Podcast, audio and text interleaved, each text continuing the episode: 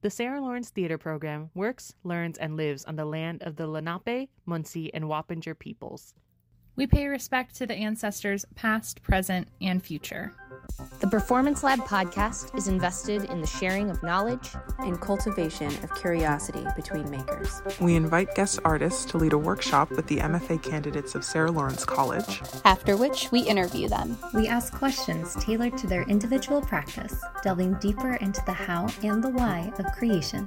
Inspiration is all around us. But how do we hone in on the subjects that drive us? They share with us their tips, tricks, and sources of inspiration. Reflect on past performances and projects. And keep us up to date on what is next. Stay tuned for the Performance Lab podcast. With that, I would like to welcome everybody to our interview with Sibyl Kempson. Sibyl, I am so excited to be able to talk to you. I'm really excited to be talking to you too, Julia. Thank you. Thanks for having me. This is exciting. Yeah. I'm really interested in a lot of your insights um, about the industry as it stands and your work as a playwright is something that is particularly um, invigorating to me. It's something that I'm very interested in. Um, but yeah, before we dive in too much, um, do you want to tell us a little bit about yourself? Oh my goodness. Well, um, hmm. Well, I'm a playwright and I also teach. And I started out as a performer uh, back um, in the mid 90s. And I started writing my own plays to perform in, really, um, as a way of kind of expressing a performance energy that I had that I couldn't really find um, a complete and thorough outlet for in the out in the world. I was performing in a lot of other people's pieces and I sort of came upon it by accident. I was joking around with a friend who was a playwright and is um, and a screenwriter and we were sort of passing a old laptop back and forth. I remember it was this old Toshiba laptop that had WordPerfect and it didn't have windows. It was um you know, the letters were green and there was like a blinking cursor. And that was and that was how we wrote our plays or whatever we were Yeah. writing. And it would go onto a three and a half inch floppy disk which i still have all those discs and um somewhere they're somewhere around here. And um anyway so that was how it started. And i just it's sort of snowballed from there but i think it's kind of important that it started out as sort of a like a mischievous act and uh, I was joking around with a friend, and we were sort of one upping each other. And there was a sense of like, oh, yeah, well, what about this? And then passing the computer over to him. And then, oh, oh, really? Oh, what about this? What are you going to do with this? And then, you know, so sort of we wrote something that was very outlandish. And and that was it. He was a real playwright, and I was, you know, a performer, and we were friends, and we were just joking around. And um, I don't know, maybe two or three years later, this woman, Judy Elkin, who was an incredible artist in so many respects, and I think still is. I'm, I think, I know she was not living in New York for a really long time. Uh, she moved away to several different, I think she was in Oakland last I heard. And she and Kristen Kosmas, another playwright, started um, a performance series called Little Theater, which I don't know whether Little Theater still exists. I know it used to happen at Dixon Place. And when I started, it was at this place called Tonic, which was also a music venue that had a stage and there was a bar right in the room. And the last Monday of every month, they would have these 20 minute performances. A bunch of a bunch of different artists would sort of gather. It was a great way to sort of experiment. Yeah. It looks it was a like, great community. It looks like it's still available. It's still part of the Dixon Place website. Okay, so that's good to know. I know uh, Jeff Jones uh, ended up taking it over and ran it for a while. There used to be a lot of those um, series. So this was a long time ago. This would have been about uh, 1999, I guess. And I used to go to see it because it was a great way um, to sort of gather with friends and see who was working on what. And everything was always such a hoot. There were no rules. It wasn't um, an event that was trying to make a lot of money. Um, it wasn't really about that. There wasn't um, uh, a very stringent sense of curation. It, it, was more of a community event. And um, so Judy said, you know, it would be great if you would do something sometime. I said, oh, I would love to. I'll have to look and see um, if I have any plays that I could work on. And she said, oh, you have to write it yourself. It's all original stuff, which I, somehow never occurred to me. And she said, "Oh, have you ever written anything?" And I said, "You know, I did write something, and um, with my friend Matt, and I wonder if we could just do that." And she said, "Yeah, that would be great." So I called Matt and I said, "Do you want to do it?" And he said, "Yes." and we had gone to college, undergrad together, and uh, so I knew that he also had performed and he was really excited and we rehearsed in his backyard. This was back when you could still have an apartment in new york with a backyard. Yeah. um, for like you know an artist's uh, i think he was a waiter also at, at that time. And um and so we rehearsed it and we we did it at little theater and it was like i just kind of felt this energy uh coming through and it was like uh, this energy of expression that I used to feel when I was a kid, when I would, you know, I was always kind of pulling different stunts as a kid and um, seeing what I could get away with, and and it was that sort of feeling. There was an outrageousness about what we were doing, and uh, it it helped me a lot. There was something that I needed to express uh, within myself, and so that's that's when I really started writing plays. But it started as sort of an act of um, rebellion and subversion in, in, a way. I wasn't really taking it seriously at first. And uh, really not until I went to grad school um, and Mac Wellman had started the Brooklyn College program, and it was still very new. And I had taken a workshop with him uh, that he was doing at, I think it was at uh, in the Soho Rep at Walker Space, mm. and um, it was called Pataphysics, which was named after the um, the Alfred Jarry essay and sort of like a manifesto called Pataphysics, which was so great. Very also very rebellious. And so he was sort of recruiting for that that Brooklyn College program and uh, he talked me into applying and I, I, I I didn't really take myself seriously as a playwright, but uh, I ended up getting in and um, it changed everything for me. And he really um, gave me a sense of permission about what I was doing and a sort of um, affirmation that what I was doing was real because I'd never considered it. I was never like a real playwright, you know, I was barely a real performer, you know. So, uh, that changed a lot for me. So that's kind of how it all started. And he had um he had a great way of egging you on. Not only would he give permission about what you were doing, but he would egg you on. And he was very, is very perceptive about people and about other writers. He was able to just, he would say things like, You've lost your mind. And this is deeply disturbing. And it was like, I see you smiling and laughing. And that was the feeling. And it would sort of get you, it would get us going, or it would get me going. And so I would find myself writing more and more outrageous things to sort of participate in this sort of giddiness of that one feels when one is doing something wrong. and so that has stayed really important to me. And uh, and you know, we were talking the other day in grad lab about the right way to do something and the wrong way to do something. And so there was a sense of espousing the wrong, the wrongest way possible and and pushing that, seeing how far that could be pushed. And so my teaching kind of lives there and and my own work, I try to make it live there.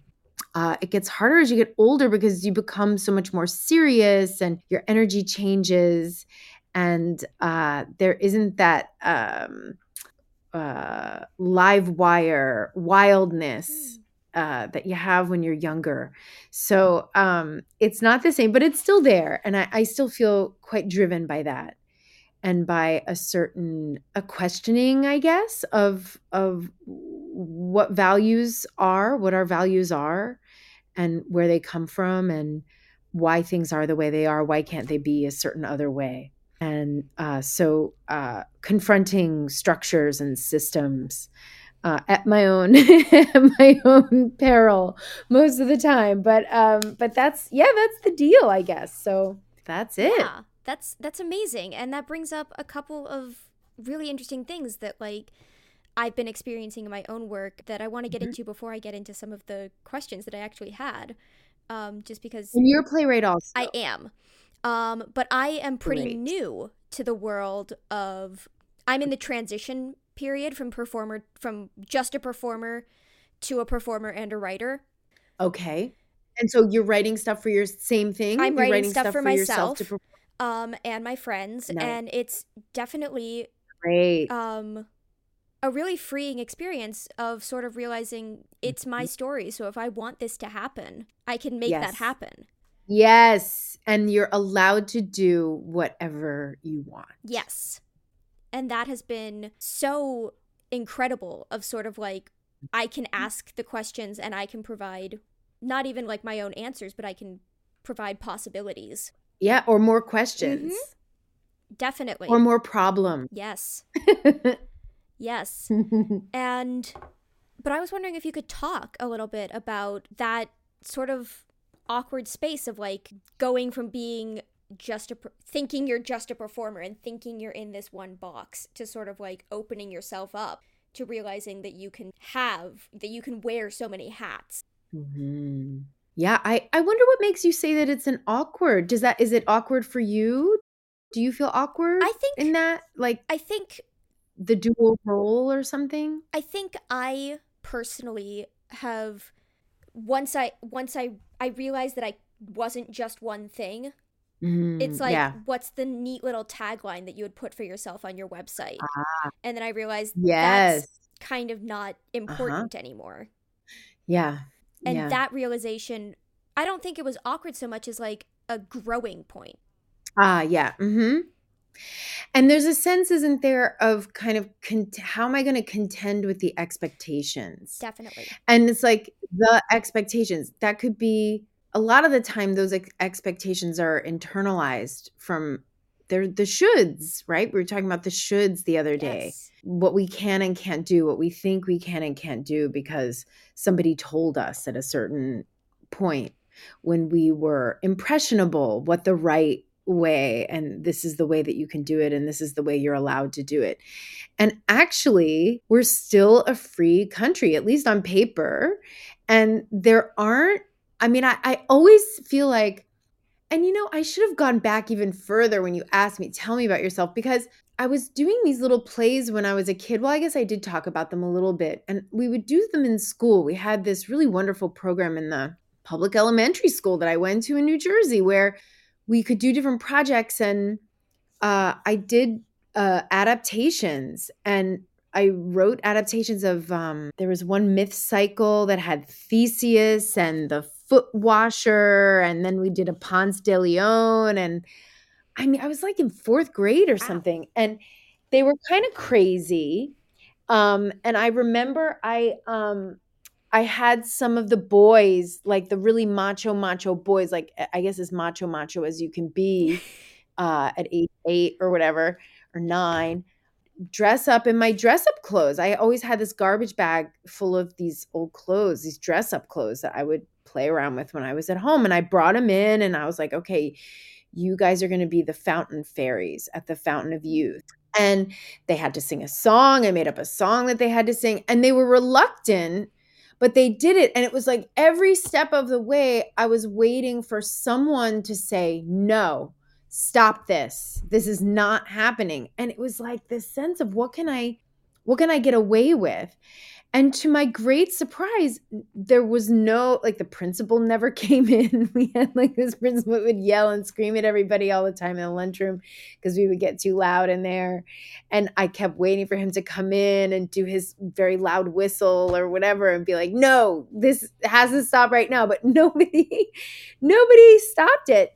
So I, I guess we all have that um that voice from wherever we get it i think my mother uh is part of that voice. It's it's like what what um what are the rules? What are the parameters?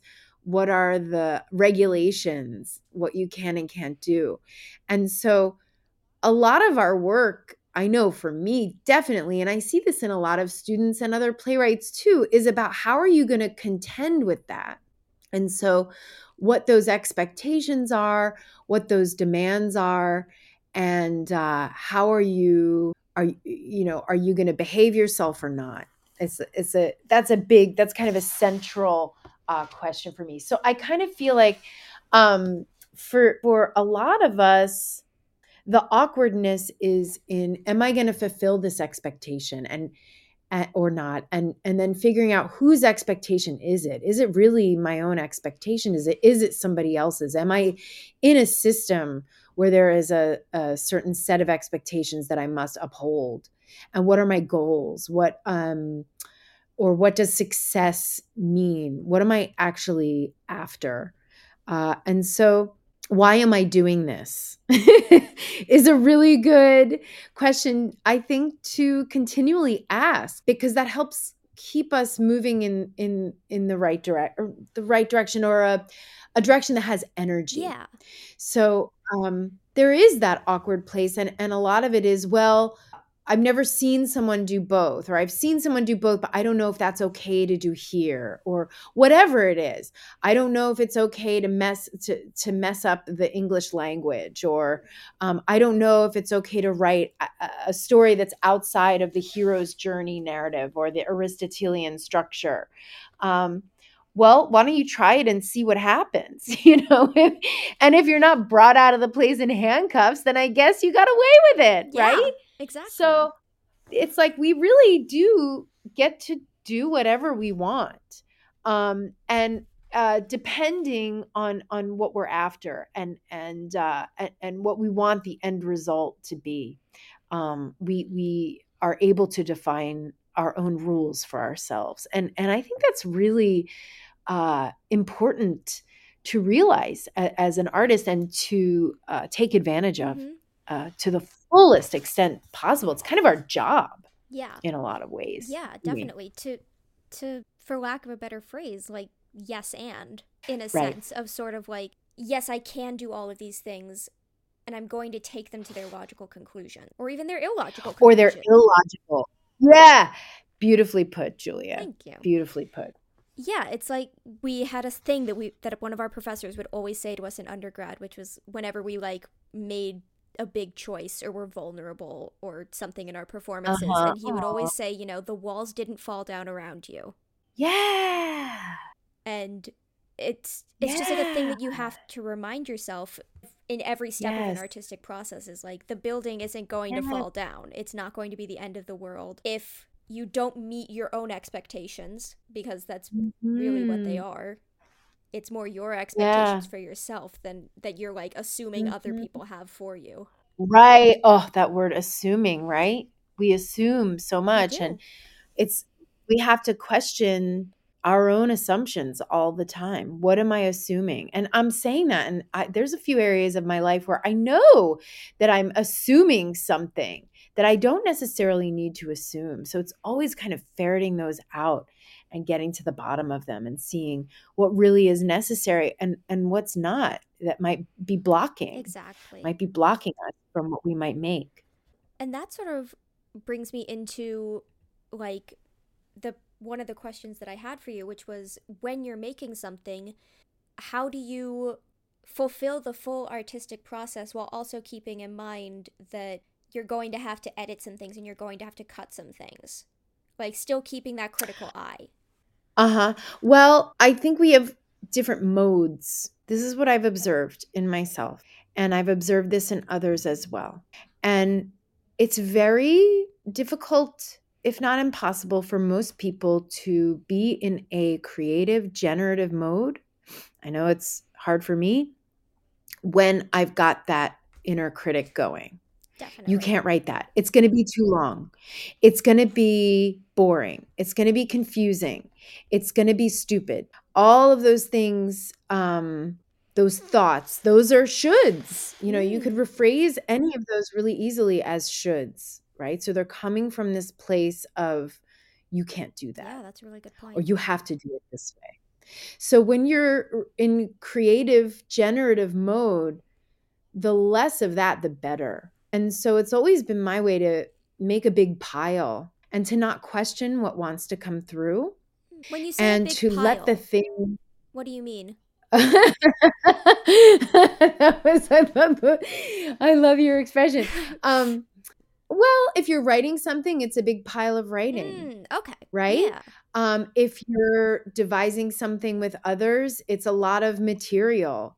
If you're researching something, it's a pile of research material that may or may not be ordered or orderly yet. You might make a mess. And in fact, I encourage myself and others to make as much of a mess as possible because if you're not willing to make a mess, then you can't really explore very far. Definitely. You're going to be limiting yourself. You're going to be cutting off, uh, shutting down possibilities, cutting off pathways, um, closing doors, closing windows. When what you want to be doing in a creative mode is opening doors and opening windows and exploring and going into unknown territory and, and seeing what's there and trying things.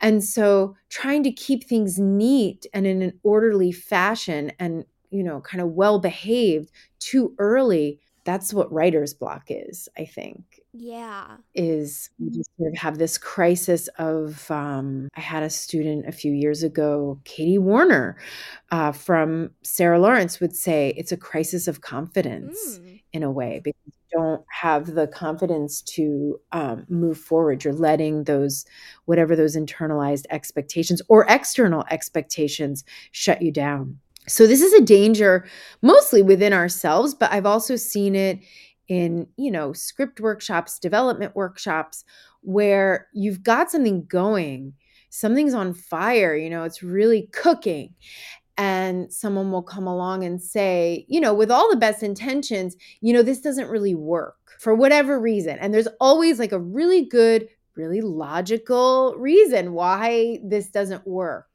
And so we get stuck because we don't know what to do. It's it's not we've been told it's not working and we don't know how to make it work. So now we're not even out of generative and creative mode and we, we're in this sort of obligatory fix it fix it mode. Edit it cut it down. It's too long. It's too this it's too that.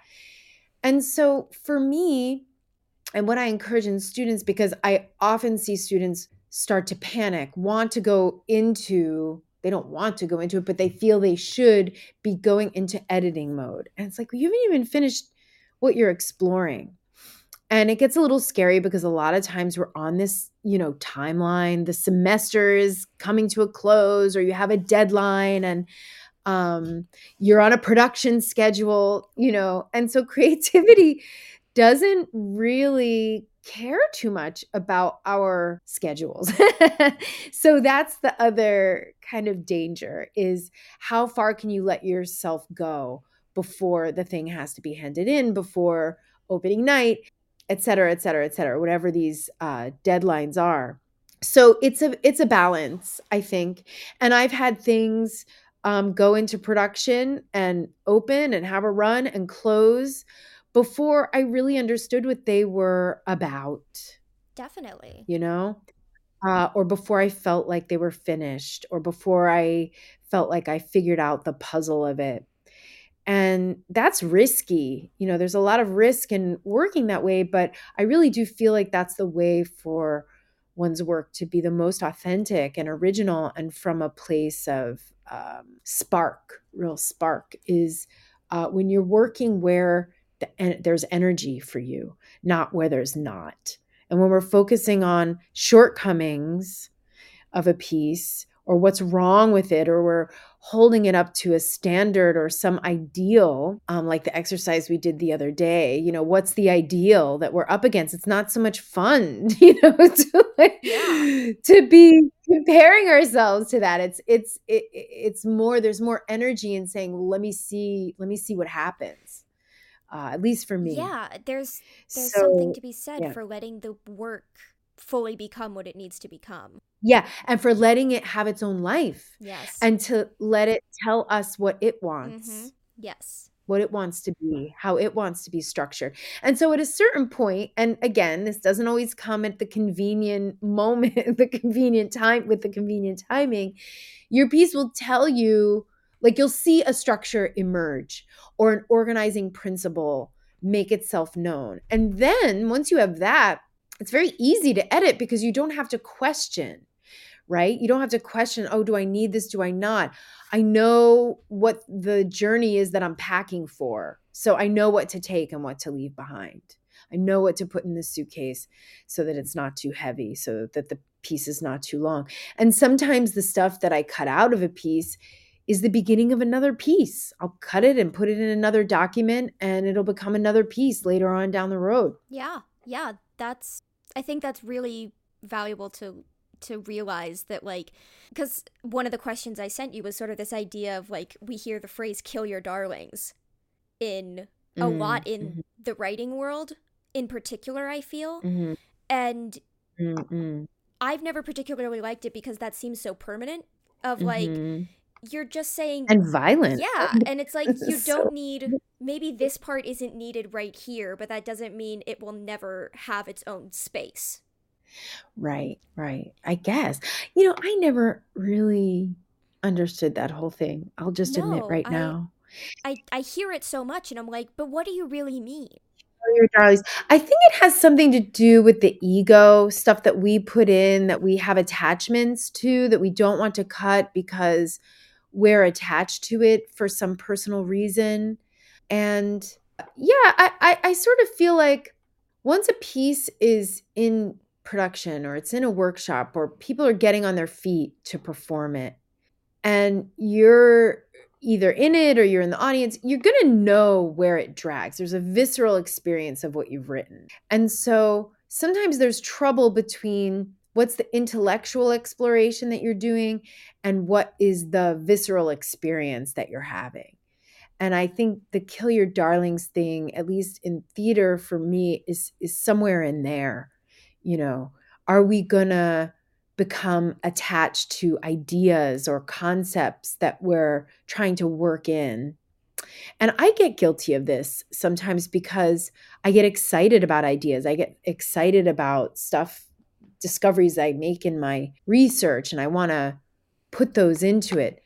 And it's sort of like when you're sitting in a theater and you're having it's almost a physical experience or at its best i think you know it can be it's like what part of the audience am i asking to be activated at any given moment and for how long and what is the tolerance and uh, and we know that it's it, we feel it like in the pacing i guess and in where we start to when things are becoming too stagnant in some way we need for something to happen or you know we sort of begin to be able to feel that stuff out. And so i think a lot of the editing that I've done is when the thing is about to be performed and we're sort of up the proverbial creek, the thing is too long, we have to go through and cut some stuff.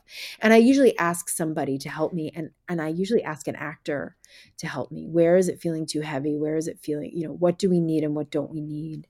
And that's sort of what do we need? What can we throw overboard? What can we take out of the suitcase so we can get it through security?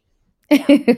so I know that personally was a big learning curve for me was yeah. specifically learning that I can ask other people for their insight. Yeah. And that I shouldn't do it all on my own. And again, that gets into should and shouldn'ts, but I shouldn't in the sense of like there's no I, You don't have to, to. do it on your own. Yeah, you don't have to do it all on your own. You're that's when you're not alone. And I think sometimes even hearing it read is feedback. In fact, let me change that. That's all the time hearing a reading of it is feedback. So that always tells me a lot when I hear it read or when I read it out loud to a group of people and I start to notice where do I where do I get tired as I'm reading it to them? Where do I see them start to fidget or space out? You know, um, and you can feel that. It really is like theater is really about what do we feel in this room right now, and so it's kind of this beautiful blending. I'm realizing as I'm talking of this sort of immediate moment and something that has been prepared, you know, in these various various states and I think a lot of writing for performance is kind of letting whatever wants to come through come through and staying out of the way as much as possible. I think we were talking about that a little bit the other yeah, day. Sort also. of not getting out of your own way, but like allow allowing yourself to travel down whatever path. And getting out of the way of the thing that wants to come through Yes. you. You know, it almost has less it's almost like an animist perspective. Like the thing has its own life. It wants to come through you. You're like a lightning rod. Mm. And so killing your darlings is like don't be grabbing that stuff as it comes through. Like just let it through and see what it see what it wants to be rather than grabbing and cementing or um, criticizing too Yeah. much. You know, let let let the darlings live maybe. Yeah. save the darlings. I don't Yeah. know. I don't know. Yeah. Um but that sort of gets us into another thing that I was interested in, which is um when you're in getting into that production phase of sort of like Mm. first of all knowing let's say I've got a piece and I'm like it's quote unquote finished or I'm I'm Mhm. happy enough with it that I can show it to other people and I want to get it published, get it produced, some sort of like next step. hmm Do y- what what are those next steps in this sort of current theater climate? Hmm. Well, I'll say the climate is tough right now for any, many, many myriad reasons. And so there aren't as many options. Like when I'm telling that story about Little Theater and my friend and I doing that play, it was a very different landscape. And so, at least in New York, and I think in a lot of other places, things hadn't been gentrified to the degree that they have. There's really no room for artists in in uh, in our economy, in our culture. Um, there's room for people who make entertainment. There's room for people who make advertising, and there's not a lot of room for people who make artwork. Mm. And it's not very highly valued unless it's making a lot of money. And so I think that that is going to change. I don't think that it will keep going in the direction that it's going. I think something, I think we're in for way more changes just in, in general than what we've already seen. And uh, anyhow, but for the moment, it's very tough. Uh, it's like, how are you going to live? How are you going to make something? How are you going to enter into this institutional landscape where you've got this not for profit theater model uh, or cultural model that is kind of outdated at this point. And there's a lot of gatekeeping. Um, there's a lot of institutions making very safe decisions in terms of, of what they're producing and presenting. So uh, it's not easy to make something uh, that is taking formal risks. So that's something to be thinking about as we start to look at our piles. Mm. Uh, how how what's the what is the larger conversation that this work is contributing to. Mm. and where is that conversation happening? And and what is uh, what's the tone of how i want to enter that conversation? Am i walking and swinging? You know am i tiptoeing? Am i um uh glad handing you know am i insinuating how am i how am i entering How am I coming into this landscape? And so, and, and what's what do I hope to achieve? Uh, you know, they say you you can't make a living in theater, but you can make a killing. you know, it's like, do I want to make a fast, you know, hundred thousand dollars? Do I want to make a point? Do I want to uh, make a culture, like a, a microcosmic culture? Do I um, do I want to make a cover a conversation? Do you know what am I making besides a piece of theater? Uh, what do I what do I see it? Uh, how do I see it happening? How do I envision it when I when I picture it happening? And sometimes this is, in fact, oftentimes this is uh, also a place where the help of your peers uh, is invaluable because they'll say, "Oh, you know how I see it," you know, and they'll have some vision it's in a barn in the middle of the night while there's a meteor shower going on outside you know and uh, we have to whisper because we can't wake up the neighbors or um, it's in a tunnel underneath you know uh, underneath an overpass or a drainage ditch or uh, uh, a dry riverbed, which was, I think, where Noh theater started. because it was forbidden at first, a dry riverbed. Can you imagine? It so must have been so gorgeous. And um, so, and then going from there and saying, you know, knowing what the institutions are up to, what what institutions are going to be game for something like this. Maybe none right now. And so, do I make my own institution? How do I how do I get this to people?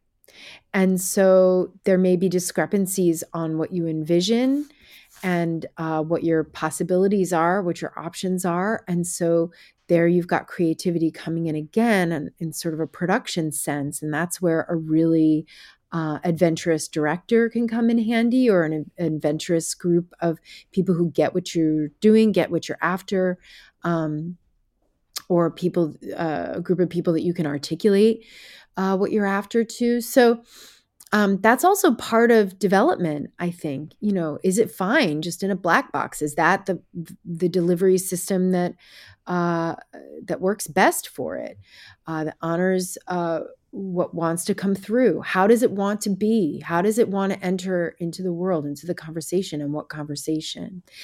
And then, yeah, you go from there. I know for me, it became pretty clear pretty quickly that um, it was gonna go better if I either did it myself, DIY style, or if someone was interested in doing it, that I just hand it to them and I say, call me with questions. And and that I'm not in the rehearsal room and that they have freedom to uh, make their own performance text to go with the written text, mm. uh, or to be in the room intermittently, or uh, some kind of alternative uh, way of working.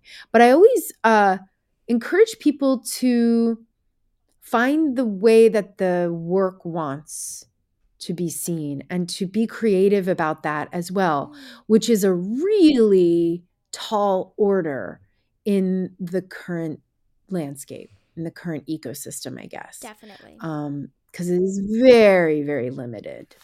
Yes, I, I definitely agree. I've been, because, you know, it uh, even just the audition grind mm-hmm. is mm-hmm. not sustainable and mm-hmm. mm-hmm. Yeah. that's sort of the world that i come from mostly mm. is the expectation that like once you graduated you would go out and you would audition and you would wake mm. up for mm. those like cattle call auditions mm-hmm. um, and then of course i graduated into a pandemic so that completely changed everything wow.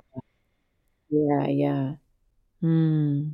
And I think a lot of us and so a lot of people in the industry are, are grappling with the overhaul that hasn't quite happened yet. Yeah, exactly. Yeah, we're kind of everyone's sort of waiting. Um, from what I understand, there's a massive contraction coming to the theater industry world whatever you want to call it um, where these larger theaters are just they're not going to be able to keep going the way that they've been going and so we're all kind of waiting to see what those changes are going to be like and who's going to be left standing And you know, in the meantime, people are making theater in their bedrooms. you know, I had um, an artist I was working with who just said, I'm going to, yeah, people are going to come to my bedroom. Uh, in fact, I, I know a few people who have who've done it that way, and so you know the audience is four people at a time, or one person at a time, or there's always street performance, subway performance. Um, you know what what are the ways where creativity can uh, help bring your work in into the world also outside of outside of the box just as much as as your writing or your performance style is. Yeah i i definitely think um i don't know i imagine like a plant like growing through the sidewalk mm. of sort of like yeah. making that space for yourself. Mhm mhm yeah and and and really asking the stuff that you're making how do you want to be? Like the stuff that you're making is coming through in this moment for a reason you know? It's uh it is like that plant. It is growing through that crack in the pavement. And so how does it how does it want to grow? How does it want to come through? How can we um, protect it? How can we uh, build something around it so that it can grow and blossom? Uh, it's a nice it's a nice metaphor you know, because it, it really is like those slabs of pavement.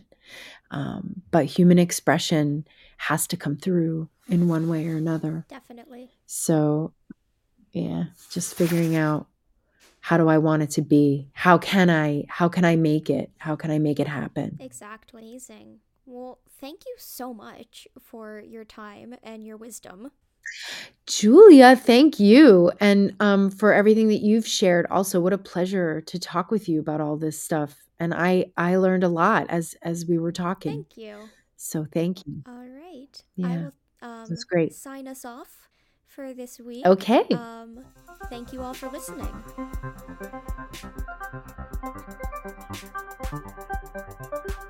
The Performance Lab podcast was brought to you by Contemporary Performance Network in association with the Sarah Lawrence College Theater MFA program. For more information, please visit our websites at www.contemporaryperformance.com or www.slctheater.com.